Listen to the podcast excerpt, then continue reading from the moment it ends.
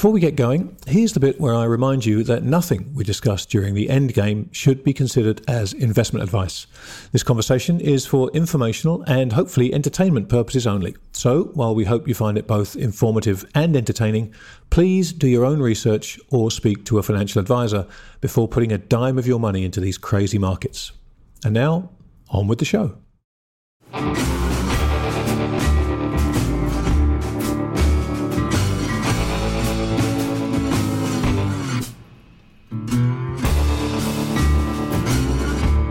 Well, welcome everybody to another edition of the Endgame.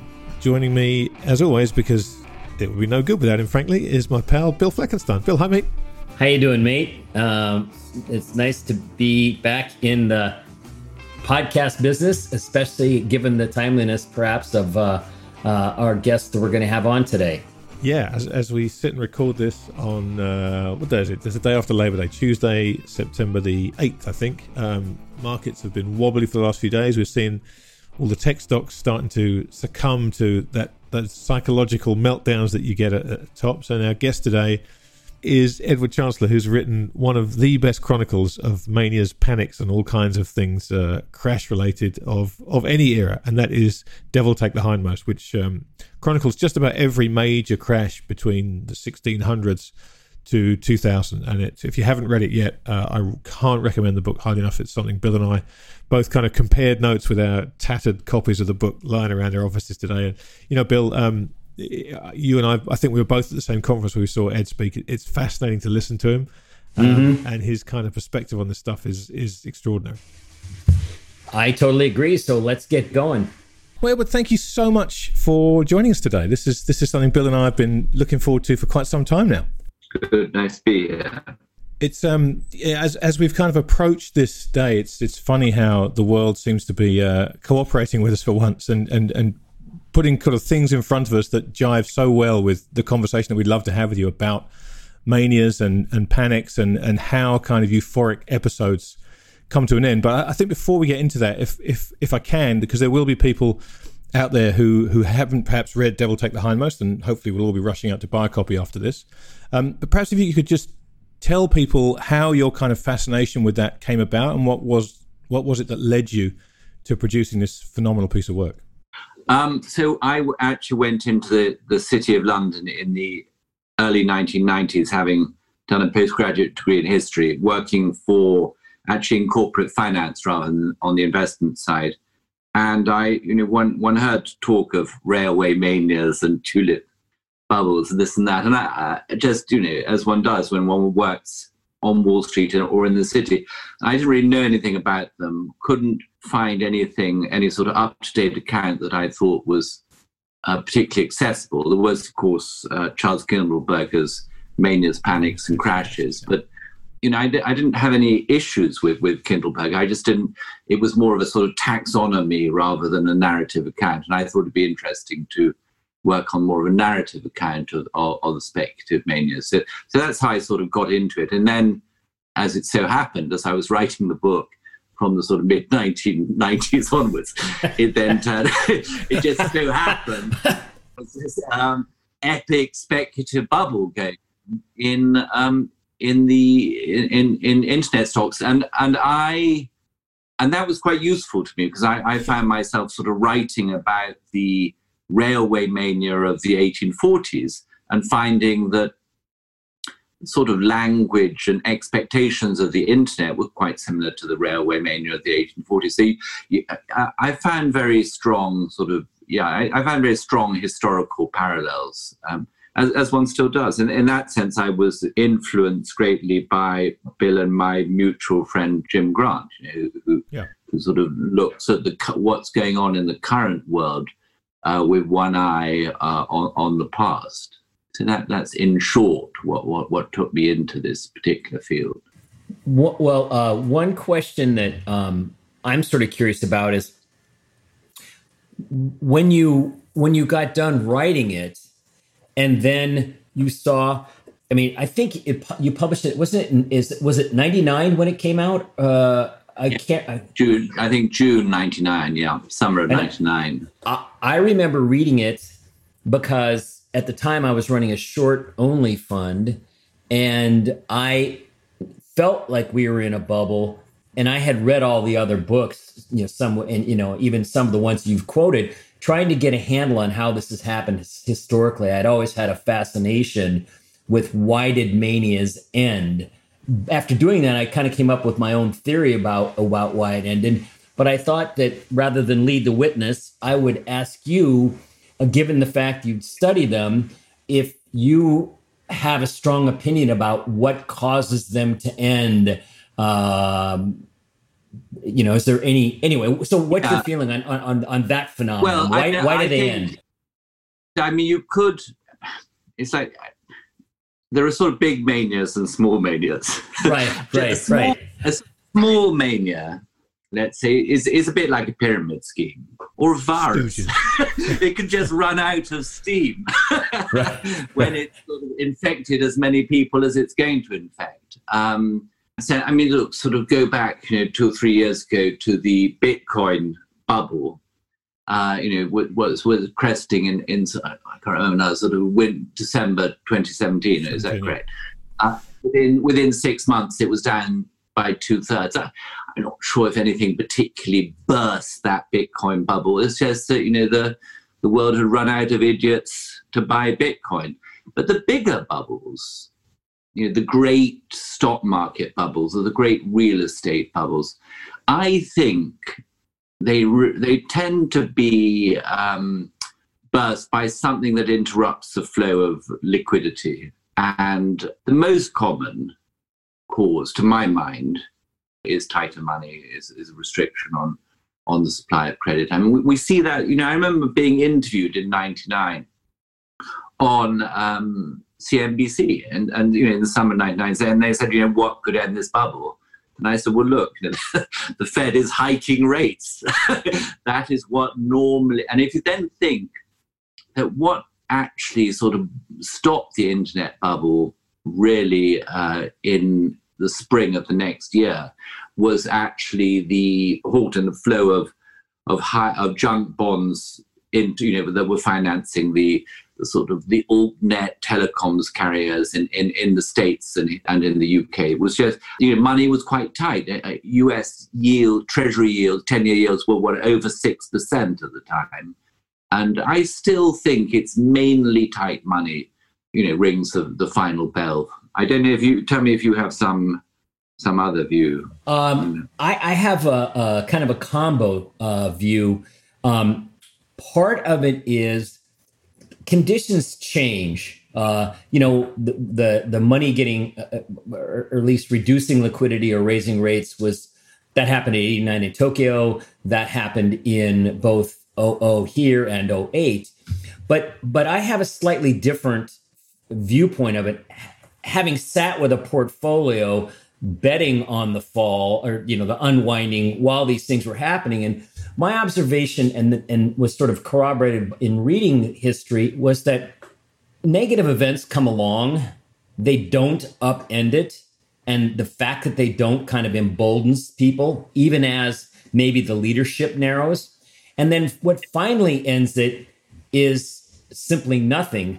And my favorite uh, uh, a great quote from your book on that subject was when um, Winston Churchill visited the stock exchange on either the uh, the Black was Thursday, Black, was Black Thursday, Black I believe. Thursday, yeah. And Ed, you write the panic that unfolded before his eyes had no palpable cause.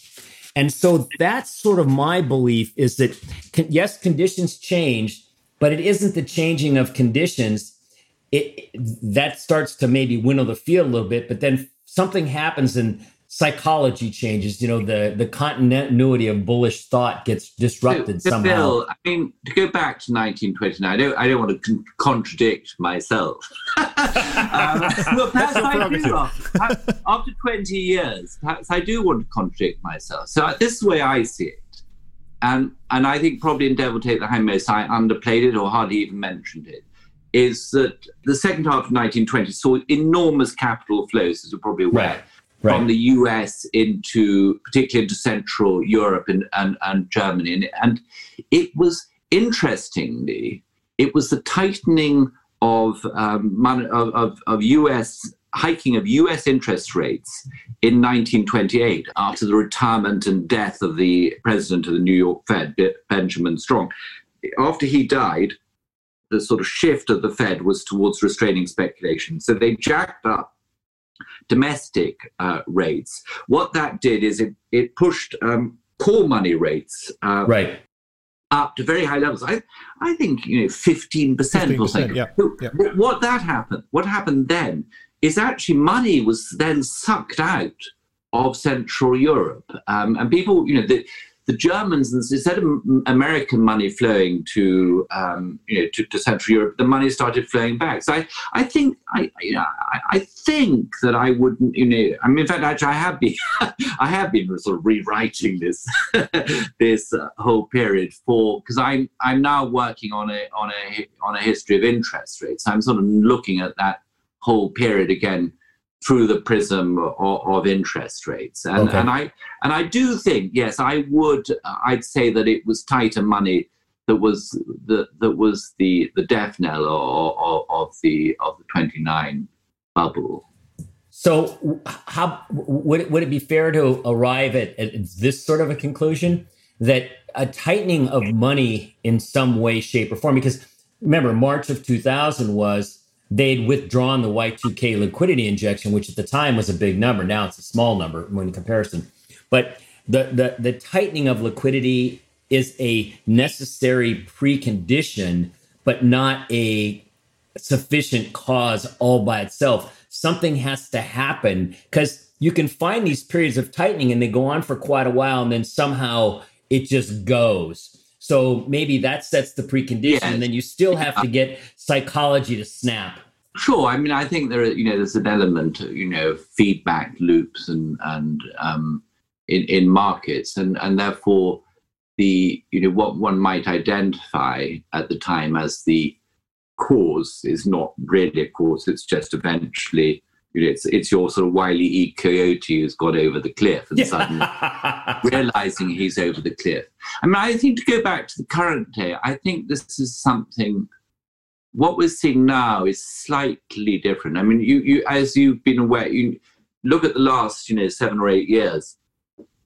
Each time, the Fed has sort of reduced its accommodation. Yes. Yes. So starting with the taper tantrum in the summer of 2013. And then I'm thinking I might be missing some things, but then the next year, I think you got your bond market flash crash. And then in the summer of 2015, you've got you know sort of ETF crashes and so forth, which are related to the China devaluation, which I think was related to the fact that the Fed was coming off its um, zero interest rate policy and flagged it was coming off the next year. Then I'm fast forwarding to 2018, which was mm-hmm. a rough year.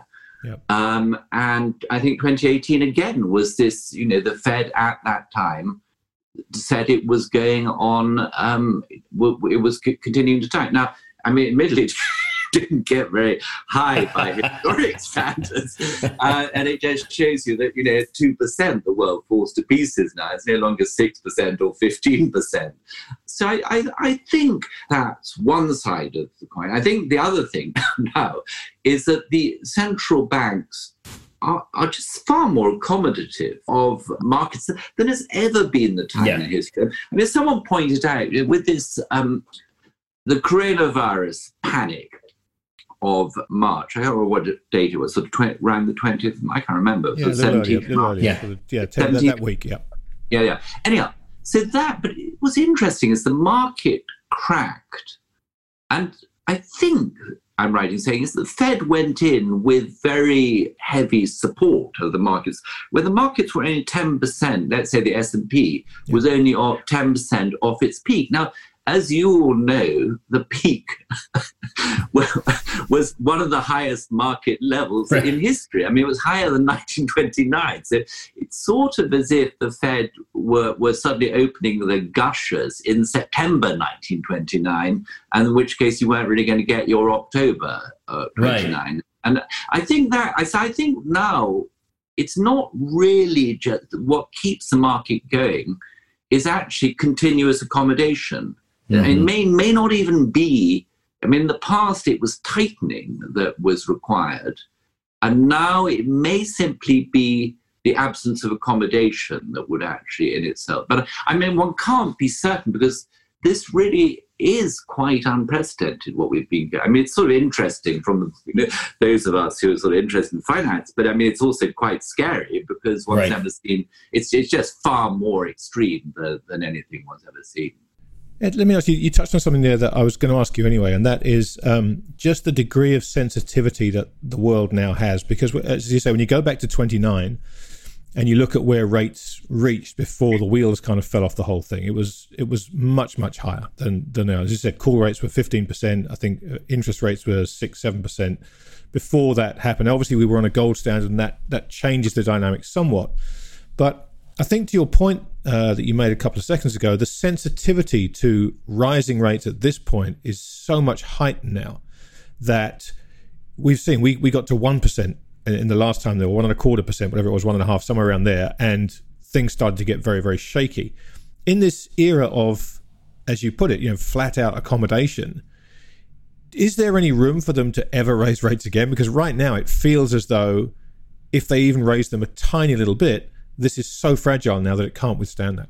Yeah, so we, so I've been, you know, I've been working on this whole question of rates for, you know, for best part of the last decade, and uh, in presentations, you know, five years ago, I just used to, you know, show the Fed funds rate peaking at different peaks and just drew a sort of a yeah, line. Very simple, 45 degree line. Yeah. I did, you know, I did. I mean, this is sort of stockbroker stuff, and which I, well, you know, one doesn't normally uh, hold by. But I just said, if if this continues, we will be peaking at 225, which is exactly where it got to. So in that sense, it is following this trend.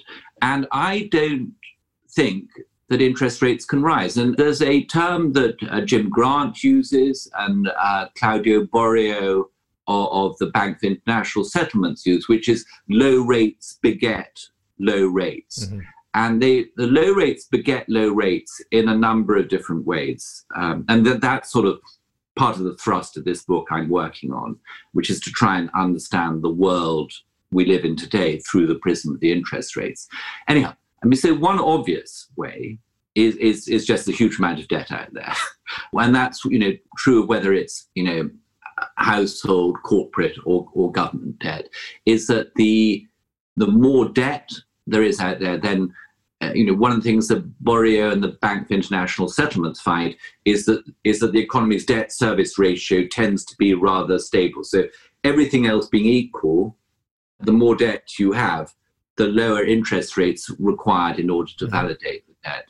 And so we call that, if you know, you probably know that phrase, you know, the debt super cycle. Yeah. Just, you know, from one cycle to another, debt keeps on rising and interest rates keep on falling. And because in a capitalist society, you need to sort of create credit in order to generate purchasing power, you need, you know, that you carry on you this this they they you can you can bet that the authorities will push the um, the debts supercycle as far as it will go.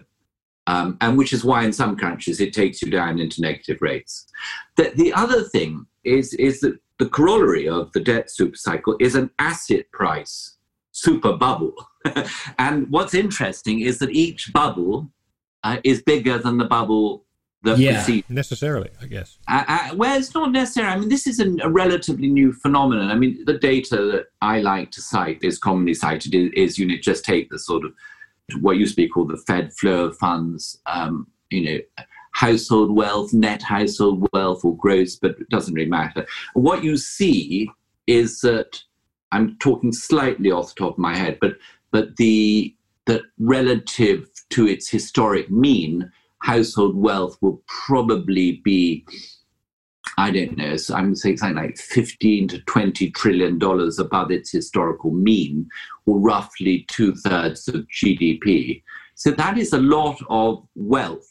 And where things are at the moment, I take it that despite, and this is despite COVID 19 and the collapse of the global economy, the bubble is probably higher today we are mm-hmm. richer at a time when, you know, frankly, we've almost never been poorer. I mean, it's a, it's a right. horribly paradoxical thing. But it, it, just in terms of financial wealth, or and plus if throw in your sort of real estate assets too, um, and that I think requires lower and lower interest rates in order to push this wealth bubble up. Now, this wealth bubble is not just you know uh, in order to make you know Steve Schwarzman of uh, Blackstone sorry, richer. It's um, it, it's actually sort of essential for these economies, like the you know the British and American economy, which have been under saving for years. Yeah. That we live, our savings are entirely uh, financial asset savings with nothing really backing it up.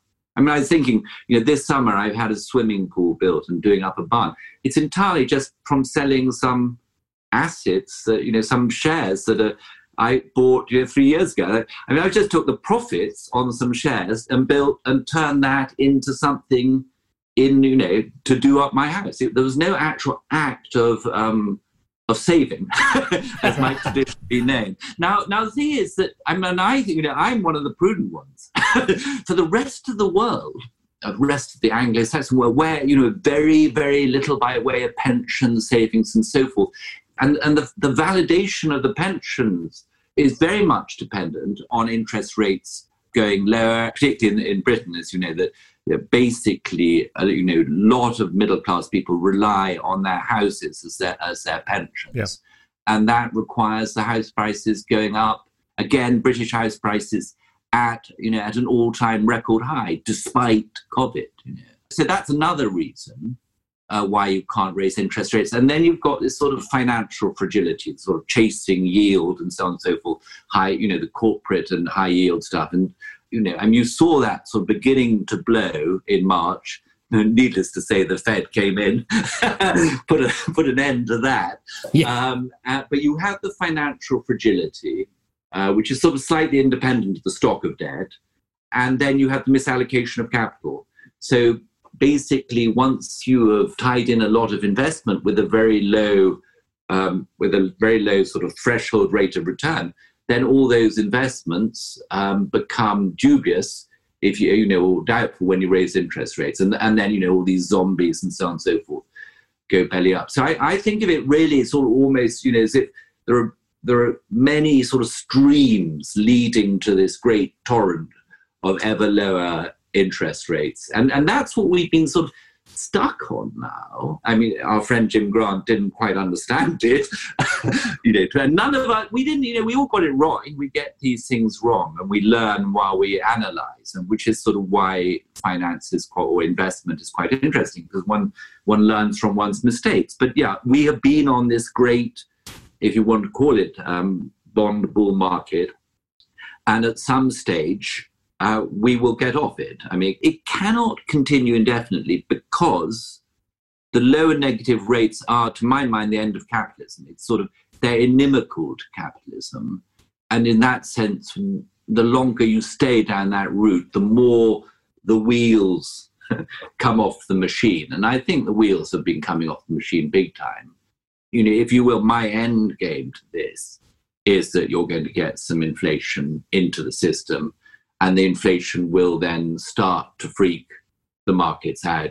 And at that stage, the central bankers are going to have to switch from their priority of just accommodating financial markets to to trying to get money under control. And I, think that that I think uh, to my mind that is the only way this ends. I mean, otherwise I I can't I just can't see it ending. It, it's gone on for it's gone on it's gone on for much longer. I mean, Bill, you probably like me. You know, I, I wrote a report on the credit boom published in 2004 5, which said, you know, when this ends, they'll have run out of bullets. Yeah. well, you know, they didn't. They hadn't run out of bullets. They had a yeah. whole, you know, bigger. You know, they had a whole arsenal uh, that, that were never considered. Well, you know, that's an interesting observation, Ed, because I have an unanswerable question, but you just kind of walked into that right there. It's not really a question, but I'd like you to see if you can frame it or make some sense of it. So if we just start with we got the you know the South Sea bubble and the tulip mania, they were fairly far apart, and then we managed not to have any world shaking manias that did a lot of damage really until 29 and then we managed to not have a big one until uh, Tokyo. I know there's some little ones thrown in between, but the big ones. And now all of a sudden, we have three in a row. You know, the, the well, this is maybe our, our our third. You know, we had the equity bubble, the real estate bubble, and now we have whatever this is.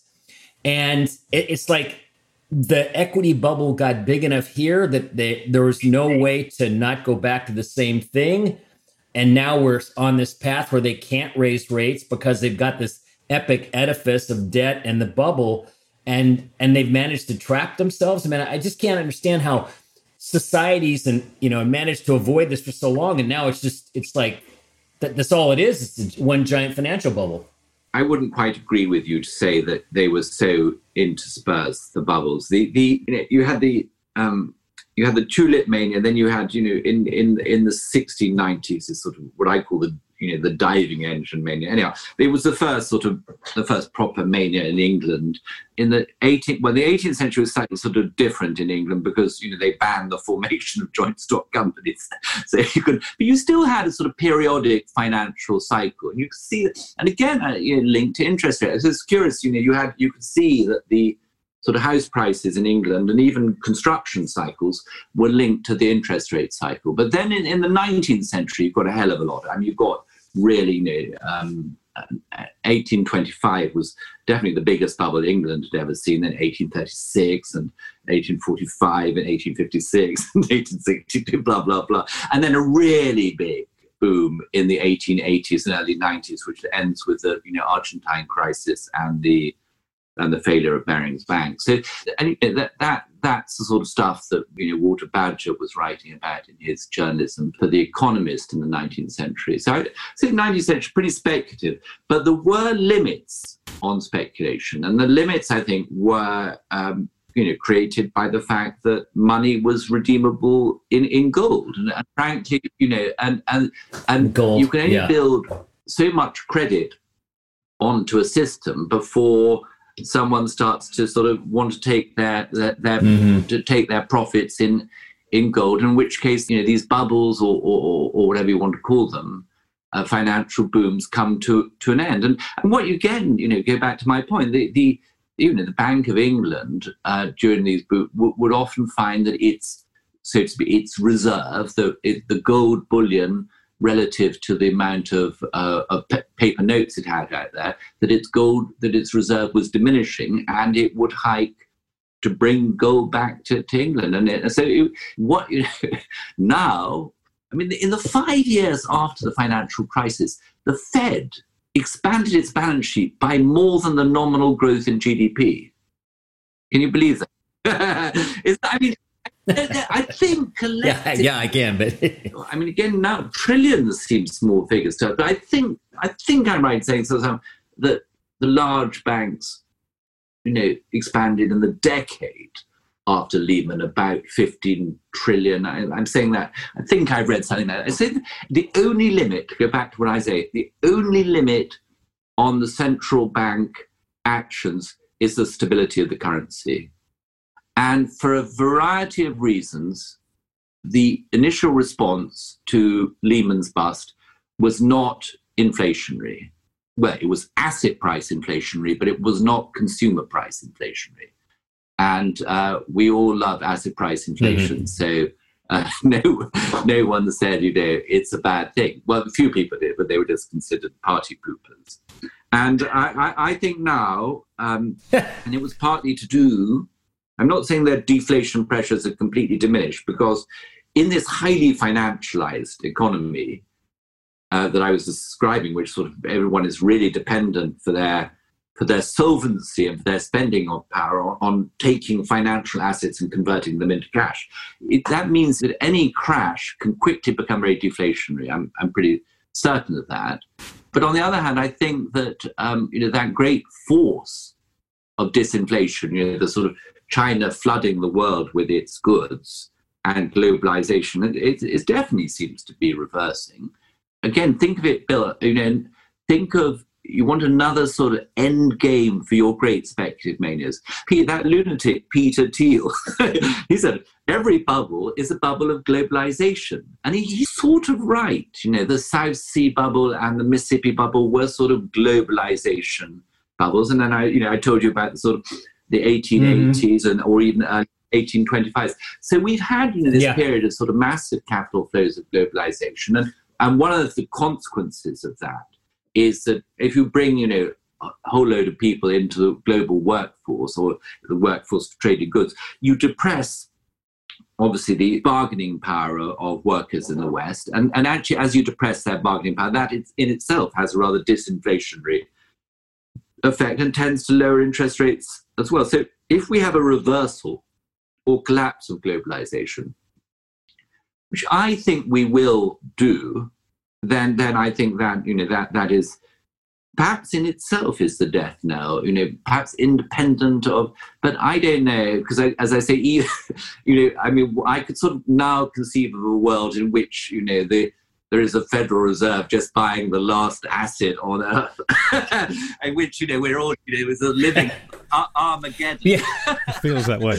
And you know there is actually there's quite a good Tom Lehrer song about you know the nuclear apocalypse, and it goes, you know, uh, it goes, we'll all go together when we go, and it goes, he goes, Lloyd's of London will be loaded when we go because no one will, no one will be around to pick up on their uh, on their premiums. And I sort of feel that that you know what we have now is the sort of world in which you know the, the Anglo-Saxon economies are down you know twenty percent, and actually if you just look at your stock, if you look at if you hadn't really opened your your your your any of the letters from your stockbroker accounts from the stockbroker since the beginning of the year, you know, we've all been having a good year. Thank you very much. it doesn't make it doesn't make any sense whatsoever. Ed, can I? There's a there's a bunch of things in there. I'd love to I'd love to kind of explore with, with all three of us, and and a lot of that comes back to this idea that that rates have to stay at zero. And if we assume that you're right, and I and I, I believe you are right, I don't think there's any way they can they can uh, they can raise them. What what are the what are the consequences of essentially having zero interest rates for as long as they can get away with it? Let's say, because at some point, as you say, inflation is going to come back, and then they're in with a very difficult choice because, given the debt load, the servicing costs, if they raise rates, blow them out of the water very, very quickly. But what does this do to money? What does this do to the to the value, the sanctity of money, and does it potentially bring gold back into the equation? Do you think? Um, well, I think the situation is slightly more dire uh, than rates having to stay at zero. There is. I don't, have you ever come across this economist called Bernard Connolly? Does, does that mean anything? Yes, Euro, yeah. Euro, Euro skeptic. Yeah, yeah. Yes. So, but Bernard actually is this sort of very sophisticated monetary economist, and his thesis, which I sort of buy into, it, and it goes back. His argument is that once they created the bubble in the you know in the, in the um, back in the nineteen in the nineteen nineties then from that moment onwards, when they started propping it up, people would be basically saving too little and taking on too much debt. At which point, Bernard's argument is that interest rates started going on this downward escalator. And uh, once they're on the downward escalator, they have to continue going down. Um, but but and so so that's so in a way, and you know, so zero is not there is no zero lower bound.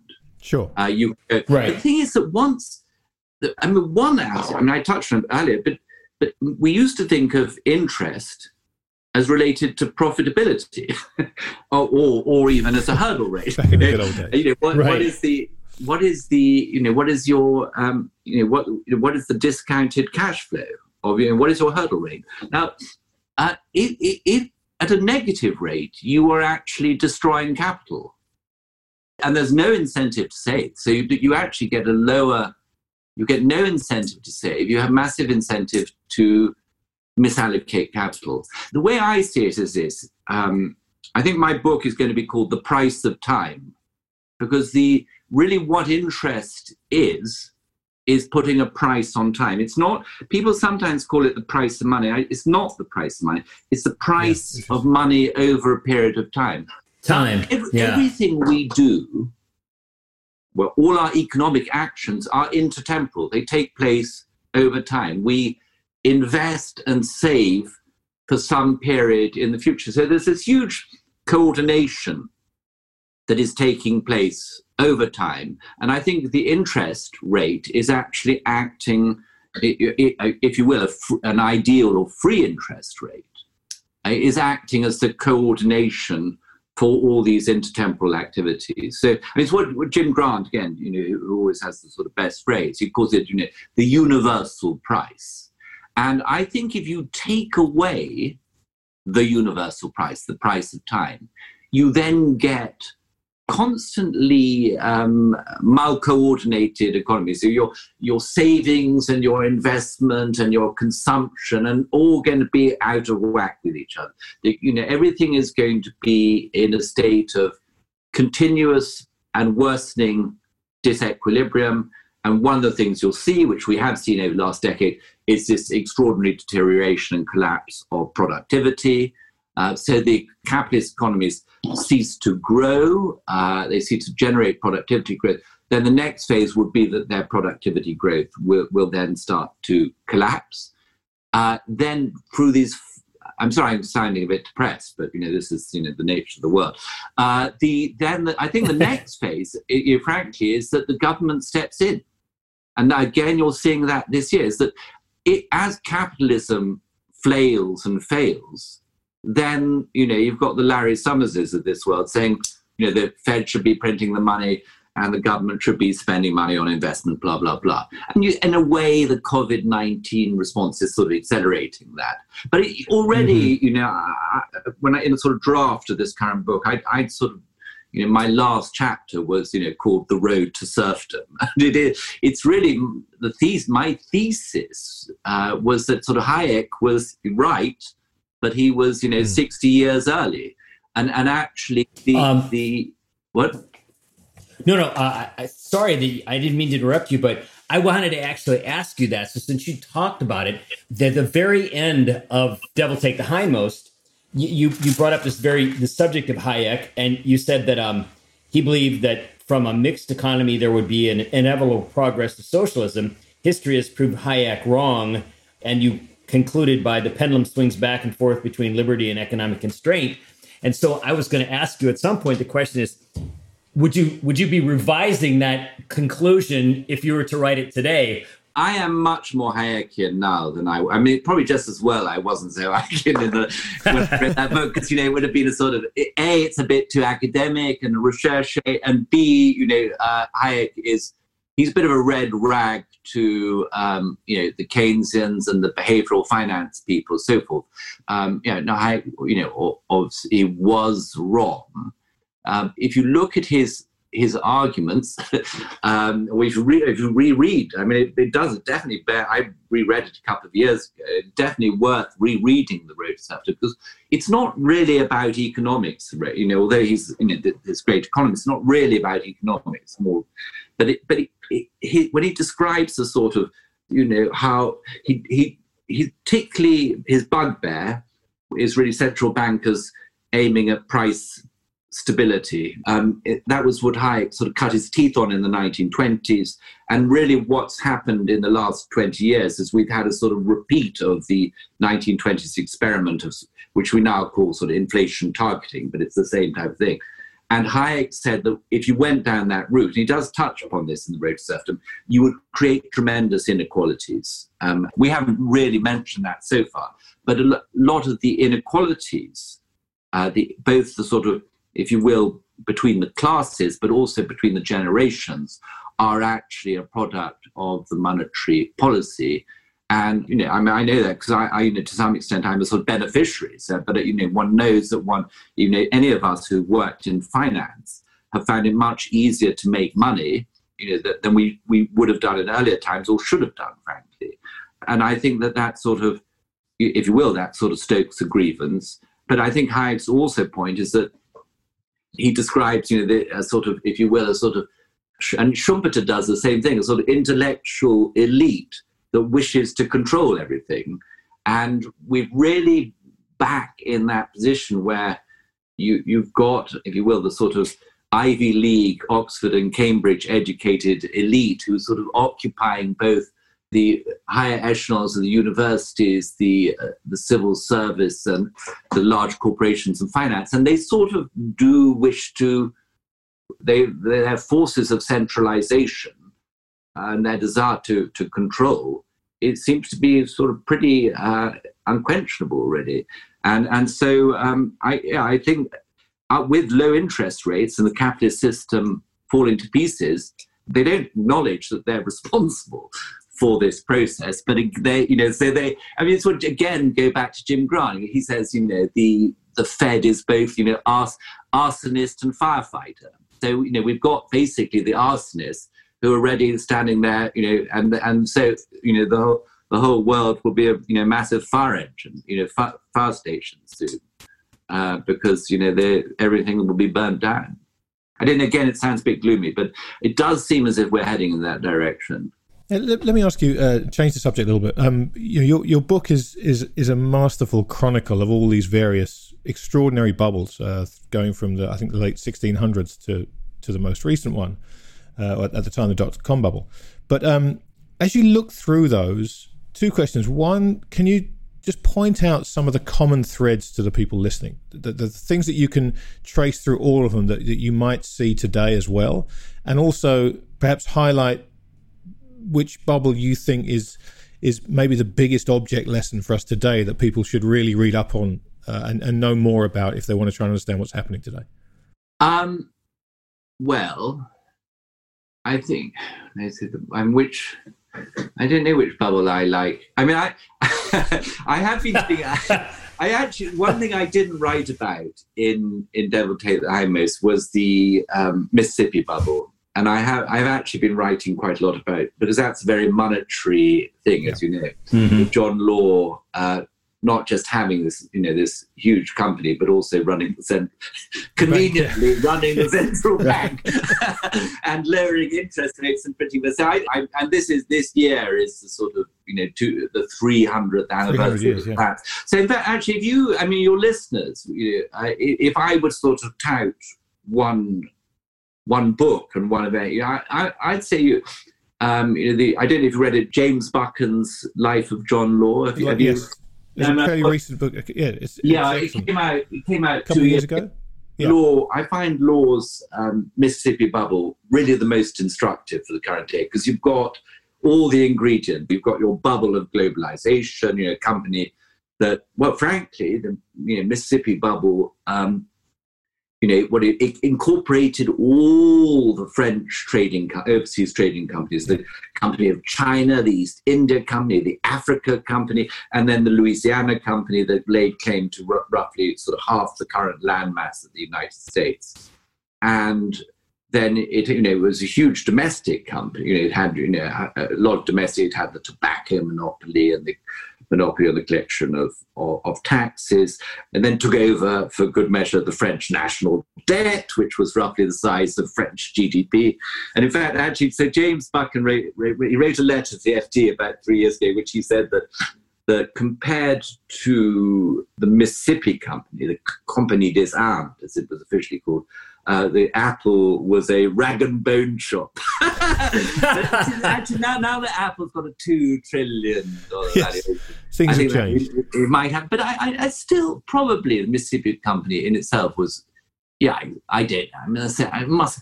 It, I think its its market capitalization must have been. I've never seen it written up, but it must have been something between one and a half and two times French GDP. So that, that's that's that's so well, Apple would have so, some, uh, some way to, get, be, get, there. Yeah, it's got, it's, it's got twenty. It's got it's got twenty x to go to catch yeah. up. But you know, um, it's, it's, it's a buy. You, Apple is a buy.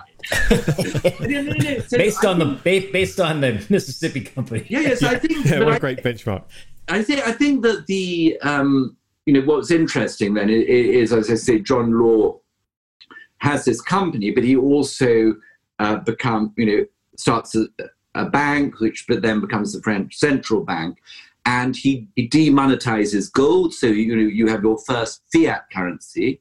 He pushes down the the uh, French interest rates from about you know six percent to two percent, and he and and therefore uh, the Mississippi Company trading on a PE of fifty times is sort of fair relative to the interest rate. That's what Law thought, and that was his sort of reasoning. And then things fall out of control pretty quickly, partly because French people try and get their money out of the country. And so the, the French currency starts collapsing relative to sterling because sterling is still convertible into gold. And that forces law to become rather tyrannical. So there you are, you, you have your little road to serfdom uh, in a very short period of time. So law turns from being this sort of luge gambler into a sort of petty Stalin, really, in, in a sort of short period of time. And then you get this inflation. And it's really the, the surge of inflation that brings the Mississippi bubble to an end because law has to decide between you know embracing the inflation or a deflationary course. And he actually chooses a deflationary course, which blows up the bubble. So I, I have to say I can't, you know, I, mean, I have admittedly I've been writing about it more recently, but I, I can't find I can't find anything more instructive than the Mississippi bubble for, for the current world we're living in. That's both great so and if John Law had, if, if, John Law had known about QE, he could he could have kept the thing going. but he, you know, that's the funny thing is that, that he tried it. He, I know he tried it, but he, the rest of the world still was on the gold standard, unlike now when they're all on the printing press standard. Yeah, but Bill, so the comic, so there's a rather charming old boy, our Irishman, who who written a biography of law. I mean, sort of academic. He's called Antoin Murphy, and he wrote a paper and, and this is quite common. They, the, the academics they say the marvelous thing about law is he anticipated modern central banking, and he said, oh. he did, notwithstanding the bloody failure of his scheme. I mean, and they, the, the academics do not get. They think they, they see him as you know. You know so Antoin Murphy, he's perfectly nice. He says, you know, what Dra- I mean, he wrote this five years ago, but what Draghi and Bernanke and blah, blah, blah, Carney were all doing was just what John Law advised. Well, I mean, you know, more for them, you might think. But they, on the other hand, you could give them credit.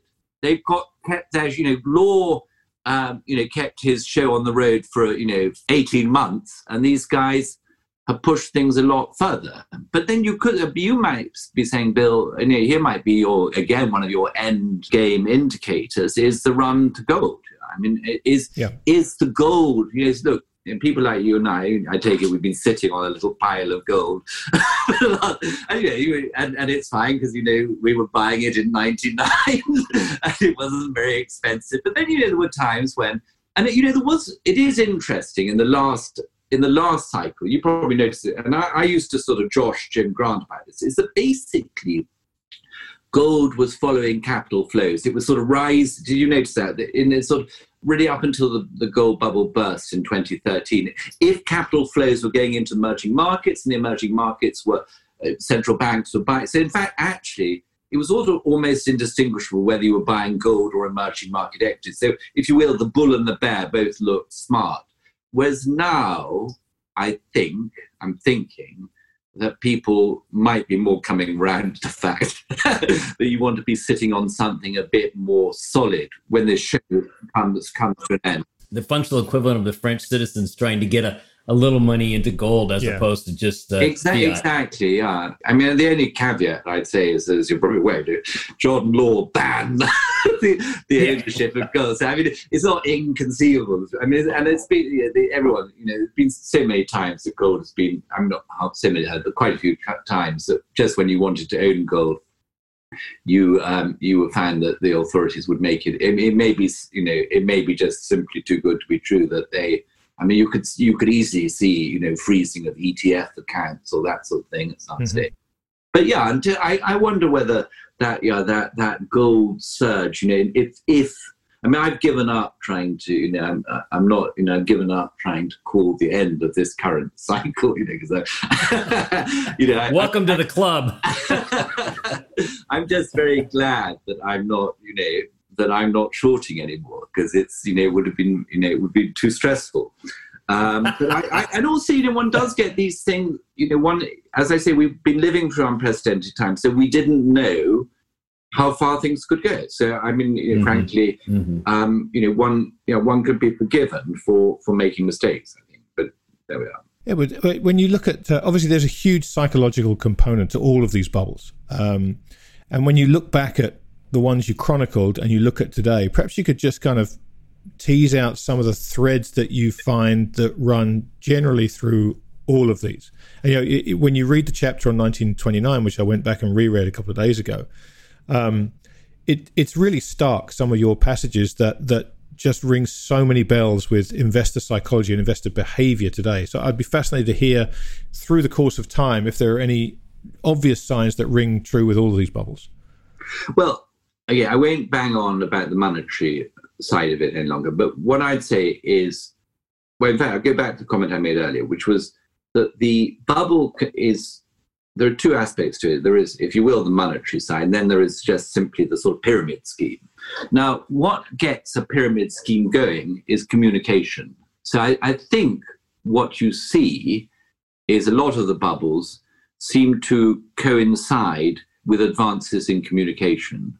And, and that means really, if you think back to your pyramid scheme, is that if I mm-hmm. can, um, if you know, you know, uh, bubbles are contagious events. so uh, if you can infect, if they have an R number greater than one, uh, that, that, it helps to have people communicate. If you communicate, you know, back in the 1690s or 1720s, they were doing it through sort of periodicals and and you know, actually people like Defoe were writing their own. It was a sort of plethora of, of little publications. It was sort of almost a bit like blogs, you know, if you imagine. Yeah. Mm. Um, and then you know you go back, you go into the uh, 19th century, and then you you know you get railways and and telegrams and so on. And then you go into the 1920s, you get the sort of telephone, uh, radio, and and then you know now, of course, you know I mean the internet is absolutely the sort of godsend for uh, you know, for generating, for communicating speculative euphoria. So you, I mean, again, you know, during the, um, you know, the lockdown, you have all these sort of, you know, mm-hmm. all these people have, you know, given a huge amount of money by the government sit at home doing nothing, but they weren't doing nothing. They were all on their Robinhood accounts buying Tesla stocks. and no doubt, I don't know where, I mean, you know, I'm now getting too old to know where they were communicating their enthusiasm for uh, Tesla, but they must have found they, you know, I don't know if they're doing it on Twitter, but or whether they got some sort of re- more recherche bulletin board. But I take Reddit, it they I are. The... Where, where are they? And can you tell Reddit. me? What? I think Reddit Reddit is the main culprit from what I can. Oh, is it okay? So yeah, so um, so yeah, so so that so, and then of course you know, well, and and you, then you had that you know the crypto stuff um, a few years, and even crypto has been coming back a bit. I mean, I don't know where Bitcoin is at this moment, but it's sort of about 12 grand. I think 12, yeah. so, yeah. so, around 12,000 so off the top when, of my head. I, I, I wrote a bit piece, you know, back in sort of nailing uh, Bitcoin, nailing Bitcoin in December 2017, in which I said, you know, it was going the way of the tulip uh, bubbles. Um, and I wrote, you know, then I, I cited the, the, the, the, some data on the on the on the the Gouda uh, tulip buzz, which went I don't know, let's say from 30 guilders to 0.1 guilder. And I said I couldn't see why Bitcoin shouldn't follow the same trajectory. Whereupon um, Paul Singer wrote to me saying, "Why should it retain one?" Point zero of a of a guilder. Well, so actually, the point is that actually the fact that the, Bitcoin is, is, is your Bitcoin is a purely again that's another thing about bubbles where they you know something which the medium also speculates in itself you know so in a way uh, you know cryptocurrency is sort of that is communicate the, the the euphoria is communicated digitally and then the object of itself is digital and you know in in effect to my mind you know a complete nullity um, but having value as long as people I mean, you could say, I mean, obviously, you know, uh, Keynes would say that of gold, but uh, we won't get into that. But, but I mean, I say to some extent, I mean, it is true that all value is in the eye of the, the perceiver. But in, in the you know case like Bitcoin, or even you know the, the tulip bulbs of the of the 1630s, they're sort of purely speculative bubbles, if you will. Um, and I think I think Bitcoin is the purest bubble in history. I, I, I don't, I can't think of a, of a more pure bubble than because you know something that is eh, that that I mean, Frank, I think the only, yeah. The only thing that would be pure would be a chain letter, and and and they never got big enough. You know, they they they would fizzle out. That that that's kind of what gave me my focus on the psychological component because I've seen a couple of chain letter periods in my life. Mm, they never they never get big enough, but it's pure psychology that ends them, right? I mean, they go longer than they should and then they just stop. So to me, that's the purest form of of of bubble mentality because there's no there there. It's pure, not even Ponzi. It's well, it is, but it is, it is. I mean, I think Ponzi. I mean that it is Ponzi, I, and and again, I, I think it, it, Yeah, but there's not like there's one. Prom- well, maybe there is a promoter behind it, so maybe it is just a Ponzi scheme. Yes, I mean, yeah, it doesn't matter. I mean, Ponzi scheme is just a name given to to some. I mean, we call it a financial scam, but it, I mean, it's just an asset that is, that is rising in value or paying, in the case of Ponzi, paying out interest rates because more money is coming in and then blows apart when the money ceases to, to come in. Yeah. Well, I, I, I have a slightly different view on Bitcoin, but we, we can we can go into that another time. But I think you and I can can talk about that on a separate yeah. podcast. But but but I'm I'm still fascinated, um, Edward, to, to uh, this this the psychological component of this. Um, you know where we are now. As I said, uh, when reading about 1929 again, just the the idea of cognitive dissonance, the idea that the the, the, the the stronger things were, the more disinclined people were to believe them. The fact that you know the market had a couple of really nasty falls, but we got we got the, the the idea that well this is my last chance to get in. When you look at where we are today with psychology, and obviously these last few days in the markets have been very shaky. Where, where do you think we are in that kind of on, on that glide path? Are we in the there's still a chance to get in and the, and the markets feel like they might take off again? Or do you think we're reaching that point where there's real danger that we might psychologically let this thing decompose? Um, I mean, it's difficult for me to to gauge the you know the psychology, the the um, from where I'm sitting at the moment. I, I, it's not it's not something I've been been thinking deeply about. I think what the way I see it is that there was huge support, sort of double barreled support for the markets um, as the sort of coronavirus outbreak sort of gathered steam. And, and one is, um, of the, you know, what we've talked about, the central banks uh, intervening, opening up their balance sheets, so forth. And the other is the the government's, you know, spending huge government deficits, and um, those government deficits in, in the near term, I'm sorry, I'm being a bit economic rather than psychological, but those government deficits in the near term will, you know, the corollary of that is to boost profits. You know, the, the, I mean, for what it's worth, you know, I had my hair cut today by a sort of woman next to a village, and um, she she'd been given you know, uh, some money by the government because she rented uh, out her cottage and they'd sent her ten thousand pounds, and she said, well actually I've rented out my Gogea. So this is a my best year ever. So her little business is more profitable, but it's sort of illusory profit. So yeah. what I what I uh, a way it's a profit. It's profit coming from the government deficit. So what I suspect is that some combat that, that the support for this market could, and I haven't been following things that closely, but I think it should be quite sensitive to the monetary or fiscal support. And then to go back to my point that I think it would be sensitive to to, to any sort of anything that that made the central banks feel that they couldn't, you know, the, fear a, a, return of inflation. So I, I would have thought. I mean, look look how flighty. You know, this isn't. Well, this is the way. I, it is sort of extraordinary, isn't it? Um, I, I, I, wrote a piece in, in March saying that the response to coronavirus struck me as a sort of uh, as a, a, a risk bubble, a sort of inverted bubble, in that people were they were overestimating the virulence of this disease and uh, and its and, and and the risk posed. But and it and yet there was this tremendous fear that sort of surged around the um, well, really the whole. I mean, half the world was locked down. Yeah. Extraordinary. And um, we know with at an enormous cost. There's no, no one deny that.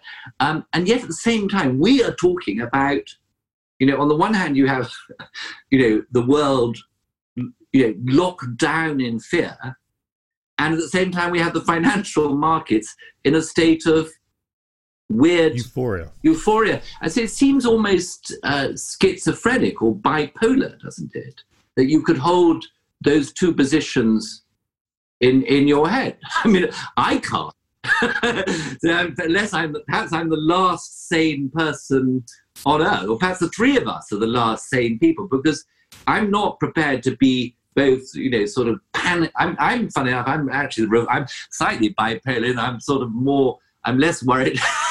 less worried about the coronavirus than I am about the state of the financial markets and the economies, which really does, you know, um, you know, keep me awake at night. So, but I, so I, yeah, I, I, I could see the nature of, you know, if you think of this, you know, by, if I go run with our bipolar for a while, then you can see that you can flip very quickly. Huh?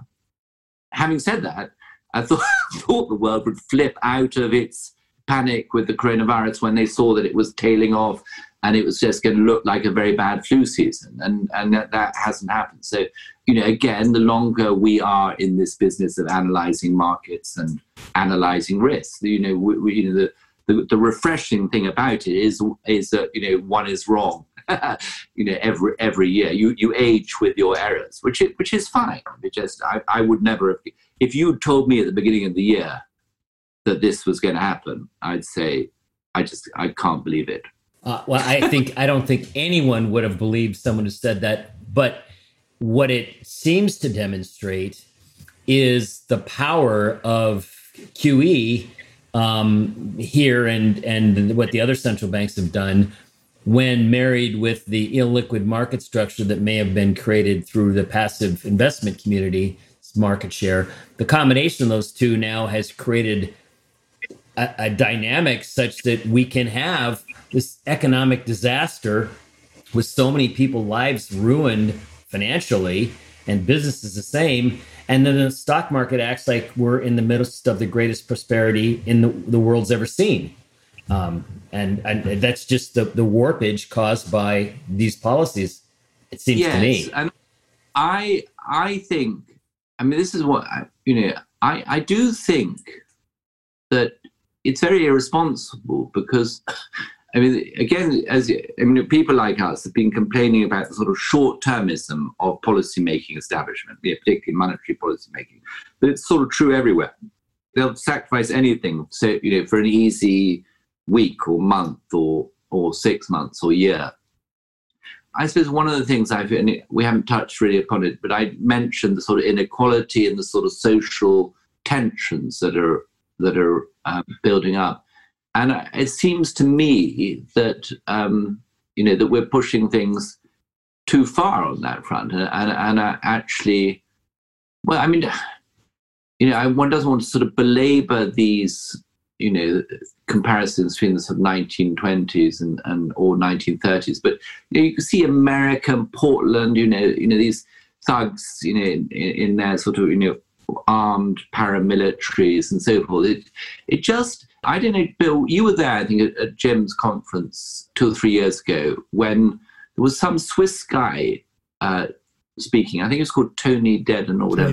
He, yeah, yeah. He, I think he alluded to a, a, short story by Thomas Mann where he said that, written in the 1920s about the German hyperinflation, that our man was suggesting that once that that money was the sort of, if you will, the, the uh, yardstick of, of values, not merely just uh, economic values, and that if that yardstick was sort of broken, that the sort of cohesive values of society would start to, to fall apart. Now, we associate that sort of social collapse with the hyperinflation. You know, so we sort of, you know, mm-hmm. you see a picture mm-hmm. of someone sort of with a wheelbarrow uh, you know, mm-hmm. full of you know um, of, of, of Deutschmark.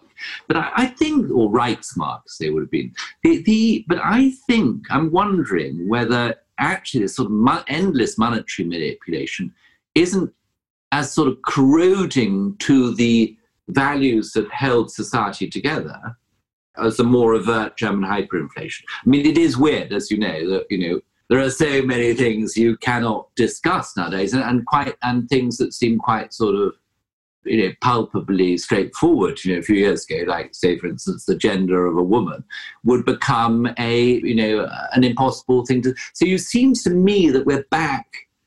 You know, there's something, there's something of this air of the destabilization of, so, of society's values, and in a way, you know, frankly, that is a much more important story than you know whether Tesla is worth, you know, yeah. billion dollars. Because in the end when society breaks down you know it, it's um, all wealth is destroyed. You know you sort of have to start all over again. I, I, you know it seems that's what worries me about this sort of debt super cycle and asset price super cycle is that it's sort yeah. of it, it, it the denouement well I, was Claudio Borio refers to a global seismic rupture I think you know, I, yeah, one does feel one heading in that direction, and and so who cares, you know, what they ask, you know, what they do to the stock. I mean, it only, I frankly, I think it only matters if you're cashing like me, if you're cashing out the money to build yourself a swimming pool. Otherwise, that it's just a, it's a monetary value. You know, it, it, it, it, it doesn't signify, at least doesn't signify that much to me. Well, you know what? That's a brilliant insight. I had never considered this sort of this societal breakdown with what you see in hyper. I mean, I know what happens in hyperinflationary environments, but I hadn't considered the connect. You know, this the the the, the, the sort of similarities between what we're seeing in certain places in America and that outcome. It's it's a pretty interesting thing to think about. Yeah, have you, have you ever come to? I mean, the um, the nice fellow called Michael Panzner. Did you ever read it?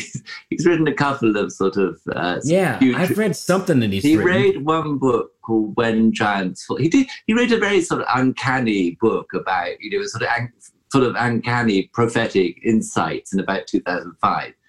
He sort of plays on that you know on the the line of financial collapse and societal collapse. But I thought that Tony Deddens or Deeden, whatever his name, I thought his his comments sort of lit a little little light bulb in my head. He has a habit of doing that. You know, it's interesting when when I think about this, and, and I've thought like you, uh, and I've thought about this stuff a lot. And the problem with it, I see, is that at this moment it feels as though a lot of the things that are being done are being done very deliberately to try and stave off that stave off that precise outcome that you've just described there unfortunately, the part of the cycle we're now in is that those actions actually now accelerate that outcome. And that, that feels to me like perhaps the end game is that we're in this position where we're doing everything to stop it. And, and at the same time, every one of those actions brings that, that denouement that you described closer to hand, which, which I, I must admit does worry me a great deal. Yeah. I mean, I mean, I obviously observing you know, stuff more closely in England, but you know, you, with the lockdown, you know, clearly it's uh, hurt people. You know, the middle classes and people employed by the state uh, have, on the whole, sort of seem to have done reasonably well. Um, and you know, particularly, you, you know, if you had a little business and got sort of you know, two hundred thousand pound check sent by the government. Yeah. Uh, but you know, frankly, you know, if, if you were working class, you you know, you you know, your children weren't educated, but you know, you had probably pretty miserable time. And then and then you know if you're younger, younger generation, you've lost your jobs. Uh, they've you know managed to prevent the house price house prices collapsing, so houses remain more unaffordable. There's no you know blah. I mean, I, I certain sympathy. You know, all my nephews and nieces, all sort of perfectly nice middle class children, uh, well, not now, so I mean, they're in their twenties or early thirties, but they're all incredibly left wing, and and you know, much more left wing than I would have thought. Than say I was when I was their age. I sort of, te- I mean, and they think I'm sort of absurdly right wing. But actually, the thing is that they, you know, when we were young, you know, you had a chance of sort of getting a foot on the housing ladder, of, of saving some money. and So they don't, they really don't have any of that. No. They, they, don't have any of that possibility. And at the same time, you know, you, have got this mass plethora of, you know, oh, too many university educated people and, and, you know, and with, you know, frankly, no, not pro- proper jobs for them. So that would be, you know, it's a very toxic uh, situation. I mean, that, that, that's, that's sort of revolutionary Tinder. You know? Yes. Um, yeah, absolutely right. I mean, I read this week that, that 52% of millennials live with their parents now, which, when you think the kind of leading edge of the millennials are early 30s now is is a terrifying statistic. Ah, ah, it doesn't surprise me. Yeah, and again, I, I'm afraid I just put that down. I, mean, I have written, I've got two chapters on my book in, in the book on interest rates about inequality. One being the one percent, and the other being the ninety nine percent, and yeah. showing mm-hmm. how it affects you, you know, affects each group differently. So it's very divisive, um, and people have not, by and large, twigged onto it, have they? And and in, I mean, to in a way, I, I sort of, I mean, I'm going off site at a tangent, but when you see all these corporations or even, you know, Wall Street going woke, you think, well, actually, why are they going woke? They're sort of going woke in order to sort of conceal their own heinousness. it's just, you know, it's just very cheap sort of virtue flagging now to sort of put yourself on the sides of the revolutionaries. But in fact, it, it's not. Yeah, it's not. I don't think that that that can hold. The enemy of my enemy is my friend something like that. That's, that's just it. Well, Ed, uh, listen, I, I can't thank you enough for, for taking all this time to talk with us. Uh, I, I, feel as though that uh, the, the events of the next kind of my couple of years is going to give you all the material you could ever want for a third book of this once you finish your interest rate book.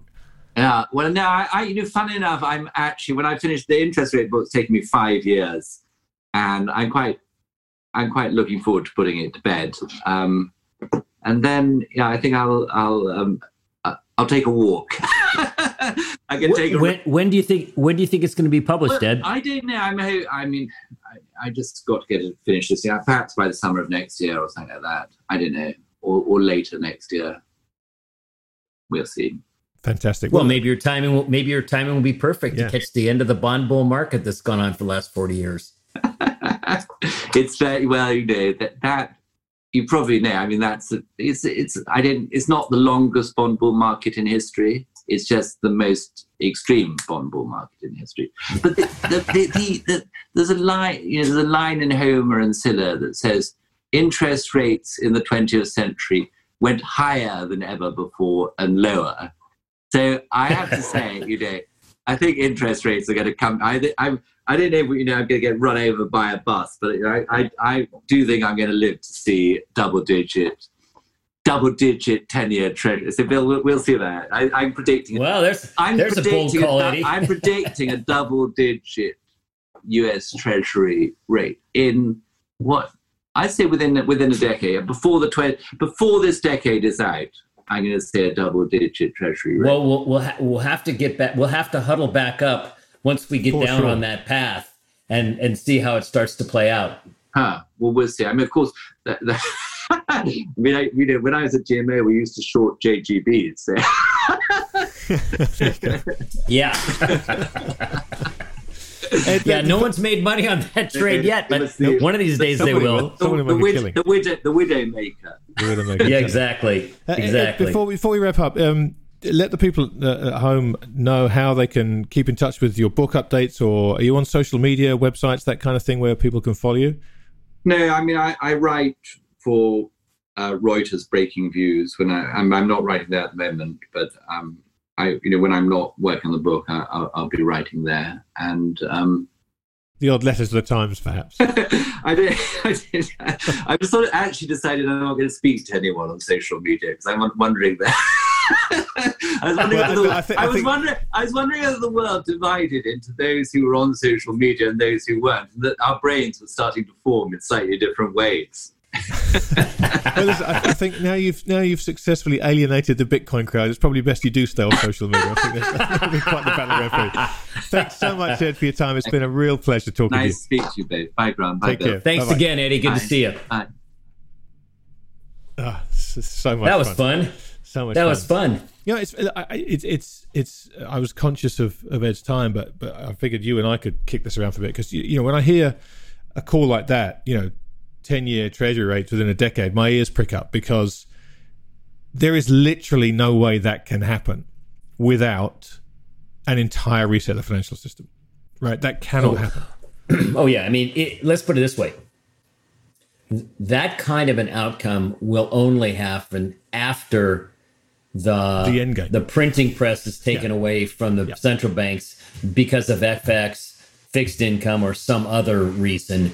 Um, and then rates would have, but you know, but then you've got to figure out, you know, what kind of debt defaults. I mean, well, I mean, every fiat that, currency in the world is gone at at ten percent right, on the right. U.S. Treasury, right? With the debts everywhere, they're gone. Gold is ten thousand. Well, you know, s- speaking of fiat currencies and gold, it's funny. You know, I've spent a ton of time reading all these different books on manias and things like that, and uh, you know, I never had, I never really thought about the saving grace of the the the the, the rigidity, if you will, of the the self balancing nature of the gold standard and its various forms helped preclude bubbles. I mean, as he said, there was a, there there, a, there were a handful of you know manias, but not the big size bubbles we've talked about.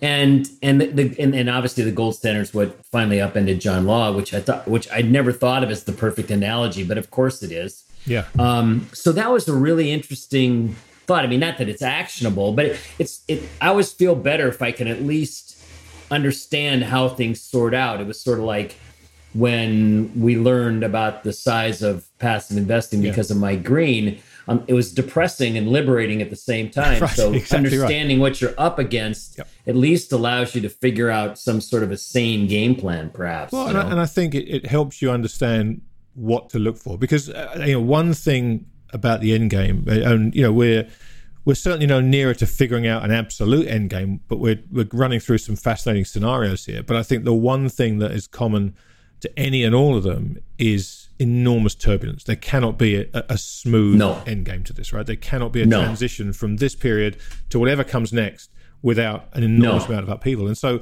understanding that gold, for example, is something you need to watch for signs of that stress appearing.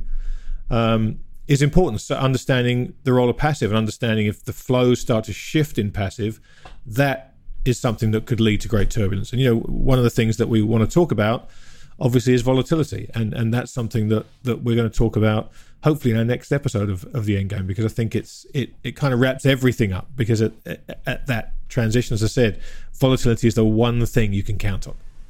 Well, and the other the other another takeaway which, which I was sort of aware of, but I hadn't quite thought about it like this is that um, you know if if Ed's observation is that you need some bit of tightening to get the preconditions for a mania to end, then given the fact that this one has the the the, the market sort of kind of skinny down from a supply standpoint thanks to passive and then their impact coming in and we've got QE guns blazing and we've got all these Robin Hooders and new people coming in, you know, how high might things have to go to end this mania, although it could be happening today for all we know. But it's kind of a scary thought.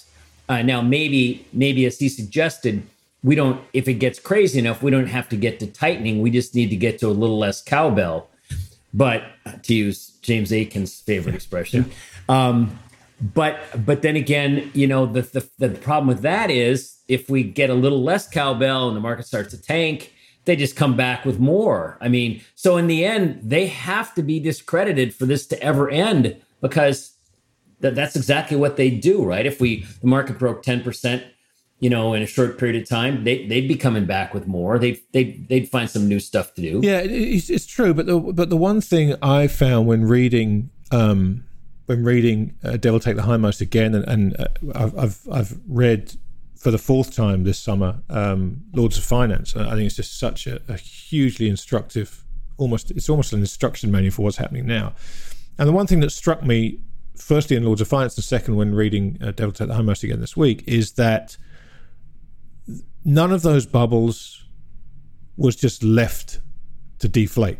They threw everything at it, and and yes, they had different they had different measures, they had different tools available at the time. Um, but they threw everything at all of them to try and stop them happening. And ultimately, none of it worked when the time no. comes. And, that, and I, that, I think, is why this psychological component is so important right. to understand right. because there comes a point in time, and, and Ed writes it uh, in the book, and it just talks about people get to a point where, where the fear of losses overwhelms the hope of making profits. And at that point, it doesn't matter. It doesn't matter no. what you promise to do. If you are more afraid of losing what you have than of making more, the Fed can say yeah. free money for everybody, and you're just not going to take the risk. Yeah, that's that's my pet exhaustion. Yeah. exactly right. concept of. But um, you know, I'd always thought exhaustion. I, I always thought it was purely exhaustion. It's clear that there's some level of tightening that's been involved in in in these prior ones, and then the exhaustion was what tipped it over. The question is now with um, with almost no tightening on the table, how wacky does it have to be to get to exhaustion? Well, that's That why I think volatility is so important because the more Yeah. volatile we get up here, the more scary it is for people, the more f- afraid they get. Um, and and and, and you know, if you're not a professional, stomaching the kind of churn you see at these volatile points is a very difficult thing to do. But but on on the other hand, part of what made the late twenties the late twenties was every scary dip came to be bought. So in and by the time we finally got to the big one, people weren't afraid anymore. It's like now, right? They've learned every dip is, is to be bought. Yeah. So you getting away with that a number of times is is almost a prerequisite for getting something set up that's going to be extremely devastating. I mean, we talk about these things rather glibly, but the consequences of, of that outcome would be horrendous. yes, yeah, Uh, as as Ed pointed out, on a societal basis, that that's the thing Yes. that, that troubles me the most. I mean, I, and I like Well, and, and and as he pointed out, the, the, the, the I mean, we all know the fabric is eroding, but I'd never looked at it through that prism of monetary debasement. You know, you I would have always thought it would have to go further to get those societal impacts. But quite frankly, I mean, once I start thinking about it that way, it's it's it's it's it's, it's pretty clear why some of this stuff is happening. Yeah, I you know. so too. Well, um, listen, uh, I guess all that remains is is to uh, plug Ed's books, which which he didn't do. But uh, if you haven't read Devil Take the Hindmost, then I, I can't recommend it strongly enough. It's a fantastic chronicle of of bubbles and manias, and you and you'll you'll everyone you'll read if you keep a highlighter pen with you, as I do, you'll find more yellow words on the page than black by the time you've finished it. And what I would say is, I often get asked by people, you know, about investing. And the first book I make everyone read, or I suggest they read first, is that book. Yeah. And then another book on psychology, David Dreman's first book on psychology in the stock market. Because everybody talks about the math and all the, you know, all this stuff, but they never talk about the psychological factor. And the longer you're around in this business, the more you see that yes, the facts all matter, but psychology matters a lot, and it's it's very difficult to quantify. Yeah, absolutely. Uh, if you're still listening and you're uh, a Bitcoin bull, uh, I can only apologize for some of the things you've heard today. I'm sure that you've been gnashing your teeth, but rest assured, uh, uh, Bill and I are both in agreement that at some point Bitcoin is going to play into the end game, and we will explore that uh, once we find the right way to do it. We'll get someone properly bullish and and some maybe perhaps someone Yeah. properly bearish. So we will take care of that. In the meantime, uh, do email us or find us on Twitter if you want to ask us questions, uh, suggest guests, etc., etc. You'll find uh, Bill at FleckCap, right? At Fleck FleckCap. Fleck Yep. Cap, and you'll find me at TTMYGH. Thank you so much for listening, and we will see you next time.